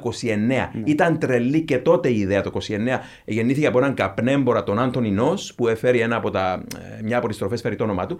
Και μιλάμε τώρα για η Μπουκάτι που κέρδισε τους πρώτους τρεις αγώνες. Να πούμε εδώ ότι το 1931 κέρδισε με έναν Μονεγάσκο, τον Λουί Σιρόν. Και αν κερδίσει την Κυριακή ο Charles Leclerc, θα γίνει ο πρώτος Μονεγάσκος που κερδίζει τον Grand Prix του Μονακό μετά το 1931. Θα γραφτεί ιστορία, για να δούμε. Και να πούμε εδώ ότι είχαν παράξενους τεράστιους λεβιέδες στα μονοθέσια εκείνης της εποχής έξω από το πιλωτήριο. Ήταν πολύ δύσκολο να τα κρατήσεις και μόνο πάνω στην πίστα. Αλλά μιλώντας προηγουμένως για την τελειομανία του Ayrton Senna, να πω έτσι μια τελευταία ιστορία για να κλείνουμε το σημερινό podcast. Ο Ακίλε Βάρτσι, ο Πρόστ της εποχής του, αν θέλετε, ο μεγάλος αντίπαλος του Τάτσιο Νουβολάρη, κέρδισε την κούρσα το 1933 με την Μπουκάτι, αλλά το 1934 νομίζω είναι αυτή είναι η ιστορία που θα πω τώρα, διότι εκπροσωπούσε το 1934 την σκουτερία Ferrari Αλφα Ρωμαίο. Λοιπόν, είχε μια κουβέντα, διαφωνία με την ομάδα, ότι καθόταν πάνω στην Αλφα Ρωμαίο και ήταν λίγο χαμηλά και ήθελε να πάει πιο πάνω. Του έβαλαν ένα μαξιλάρι, τέλος πάντων, και ανέβηκε και πάνω, αλλά τους λέει: «Είμαι ακόμα χαμηλά». Το έβαλα δεύτερο μαξιλάρι και λέει: «Τώρα είμαι πάρα πολύ ψηλά». Και ο Βάρτς ήταν εκνευρισμένος, έφυγε και λέει την ιστορία ο θρυλικός ο Λουίτζι Μπάτσι, ο μάγος των κινητήρων της Αλφα Ρωμαίο τότε, που δούλευε για την σκουτερία Φεράρι, και λέει ότι πρόσεξα τον Έντσο Φεράρι, τον ιδιοκτήτη της ομάδας, τον θρύλο, να κρατά μια εφημερίδα στο χέρι, και την άρπαξα την εφημερίδα από το χέρι του και την έβαλα κάτω από το μαξιλάρι, λέει. Επιστρέφει ο Βάρτσι, κάθεται τώρα, του λέει: «Τι λες τώρα, είναι καλά, κάναμε κάποιες τροποποιήσεις?» Και τους λέει ο Βάρτσι: «Τέλεια, μια χαρά». Αλλά δεν είναι ψύχωση αυτό, νομίζω, γιατί ο Βάρτσι ήταν τέτοιος πιλότος που, όπως ο Σένα, λέγαμε την ιστορία με τον μοχλό, που τους είπε τους μηχανικούς του να μετατοπίσουν κάποια χιλιοστά τον μοχλό και δεν το έκαναν και τον προσπέρασαν, και αυτός κατάλαβε ότι δεν το έκαναν. Και ο Βάρτσι ήταν ο Σένα της εποχής του σε αυτόν τον τομέα, όσον αφορά τη λεπτομέρεια που μπορούσε να προσέξει σε εκείνες τις βολίδες της δεκαετίας του 20. Λοιπόν, παιδιά, μας πιέζει ο χρόνος. Ό,τι θέλετε να συμπληρώσετε για το Monte Carlo, πέστε μου τώρα. Ένας αγώνας ο οποίος είναι καθαρά η ψυχολογία του οδηγού, να κρατήσει το momentum. Όπως είπαμε, δεν υπάρχει το τέλειος setup στο Μονακό. Είναι ξεκάθαρα πώς ο οδηγός νιώθει έτοιμος, πώς νιώθει ότι μπορεί να κρατήσει τους χρόνους τους σταθερούς στους δρόμους. Από θέμα ομάδες, είχα πει ότι θα φέρουν όλοι το Monaco Special Gearbox. Άρα το ότι έχει πιο μακρινές, πιο κοντές σχέσεις η Red Bull σχέση με τη Ferrari, αυτόν πλέον αναιρείται. Άρα θα δούμε όλες τις ομάδες να έχουν σχεδόν πανομοιότυπο Gearbox, πανομοιότυπα πτερίγια. Άρα μπορούμε να αναιρέσουμε από θέμα performance των ομάδων, που είναι καθαρά ο οδηγός. Άρα στο Μονακό, κατ' εμένα, μπορούμε να δούμε και έναν Bottas στο podium, ακόμη και έναν Lando Norris. Μια Αλφα Ρωμαίο. Άρα είναι μια πίστα η οποία όλα μπορούν να συμβούν, για το λόγο ότι αναιρείται το performance που έχουν χτίσει μέχρι τώρα όλες οι ομάδες. Σπύρο, είναι θεωρητικά πίστα Ferrari, αρμόζει στο μονοθέσιο τους. Ο Charles Leclerc διψάει εκείνη την νίκη, ειδικά μετά από αυτό που έπαθε στην Ισπανία, και βεβαίως θα κριθούν πολλά και από την μάχη στο pole position.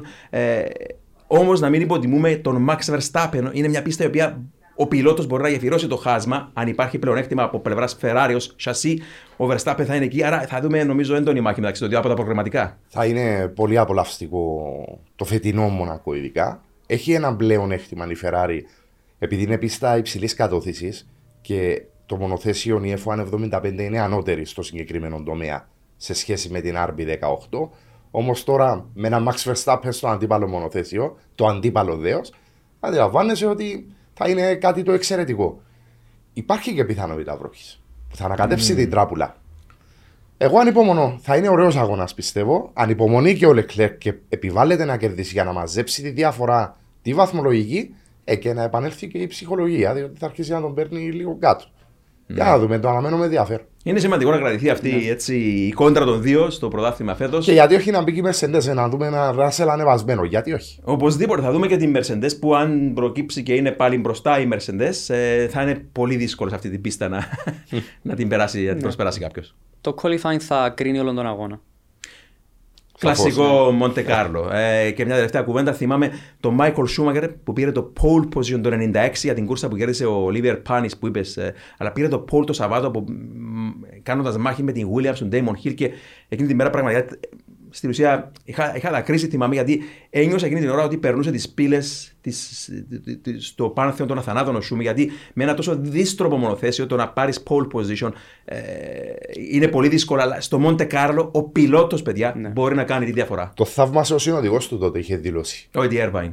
Το είχε θαυμάσει πώς τα κατάφερνε. Εγώ δεν μπορούσα καν να στρίψω με αυτό το μονοθέσιο και ο Μάικλ Σούμαχερ έπαιρνε pole position. Το είχα θαυμάσει. Αυτό μόνο του λέει πολλά. Λοιπόν, παιδιά, να σας ευχαριστήσω για την εδώ παρουσία σας. Είχαμε μια όμορφη κουβέντα για ακόμα μια φορά. Εδώ να ανανεώσουμε το ραντεβού με τον κόσμο που μας ακούει σε μια εβδομάδα καιρό. Να πούμε ένα μεγάλο ευχαριστώ επίσης στον χορηγό μας, την Michelin και την CTC Automotive. Μέχρι το επόμενο ραντεβού, λοιπόν, οδηγείτε με ασφάλεια.